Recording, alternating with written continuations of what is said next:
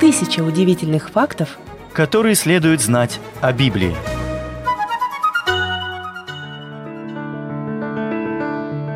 Библия – это самая читаемая книга всех времен, которая изменила ход истории, повлияла на жизни миллионов и заставила многих остановиться и задуматься.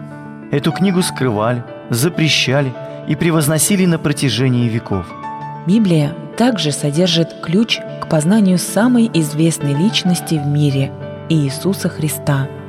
Она содержит удивительные пророчества, вдохновляющие истории и поистине потрясающие события, которые навсегда изменили ход истории.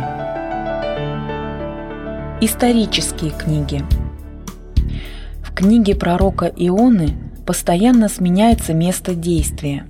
История Ионы написана от имени автора и рассказывает о том, как он отказался нести Божье предостережение в великий город Ниневию, столицу Ассирии – израильские пророки часто должны были говорить Божьи слова окружающим их народам, но Иона не имел желания доставить пророчество погибающим людям. Поэтому он попытался убежать от Бога, заняв место на корабле, который отправлялся в город Фарсис. Фарсис был расположен на юге Испании. Это самая дальняя точка из известных в то время мест, куда можно было добраться – уже в самом конце книги Иона все же усвоил урок, преподанный ему Богом, о глубине его милости и любви. Книга пророка Михея возвращается к поэтическому стилю пророков. Его послание разбито на три части – упрек, угроза и обещание. Михей напоминает людям о том, что Бог сделал для них в прошлом. Он призывал их к послушанию в настоящее время, провозглашая прекрасное будущее – которое обещал Бог.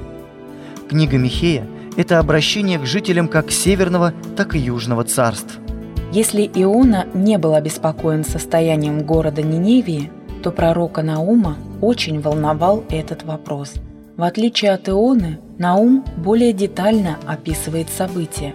Например, он представляет полный список неправедных дел города – Описания наложены одно на другое, создавая таким образом быстро меняющиеся картины. Всплеск покаяния в Ниневе закончился, и Наум предупреждал их о грядущем падении. Пророк Аввакум предвидел пленение Израиля Вавилоном. Он признавал грехи своего народа, но в то же время спрашивал, почему такая неправедная страна, как Вавилон, смогла завоевать их. В этой небольшой книге дан краткий Божий ответ – который состоит в том, что праведный верою жив будет. Это значит, что человек должен довериться Богу, надеясь на его участие в решении любого вопроса. Это еще одно напоминание людям о необходимости жить праведно. Книга пророка Сафонии. Его пророчество было провозглашено в канун падения Иерусалима. В нем говорится о грядущем Дне Господнем и напоминается о славном бесконечном будущем – Бог приготовил его для остатка своего народа, который избежит суда. Книга пророка Агея. Об Агее есть упоминание в книге Ездры, как об одном из вернувшихся из плена. Стиль Агея краткий, сильный и временами строгий. Пророк призывал народ не печалиться о падении и разрушении города, который они восстанавливали. Книга пророка Захарии. Рукописи Захарии объемнее и сложнее, чем у Агея – Видения Захарии подобны тем, которые есть в книгах Иезекииля и Даниила. Книга пророка Малахии.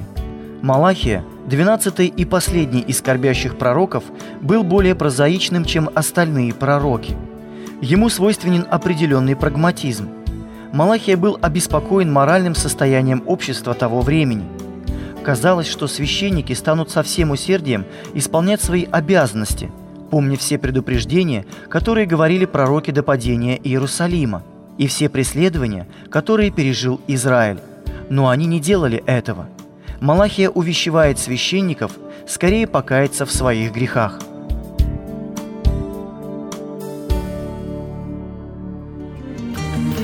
Тысяча удивительных фактов, которые следует знать о Библии. Произведено на радио Эли.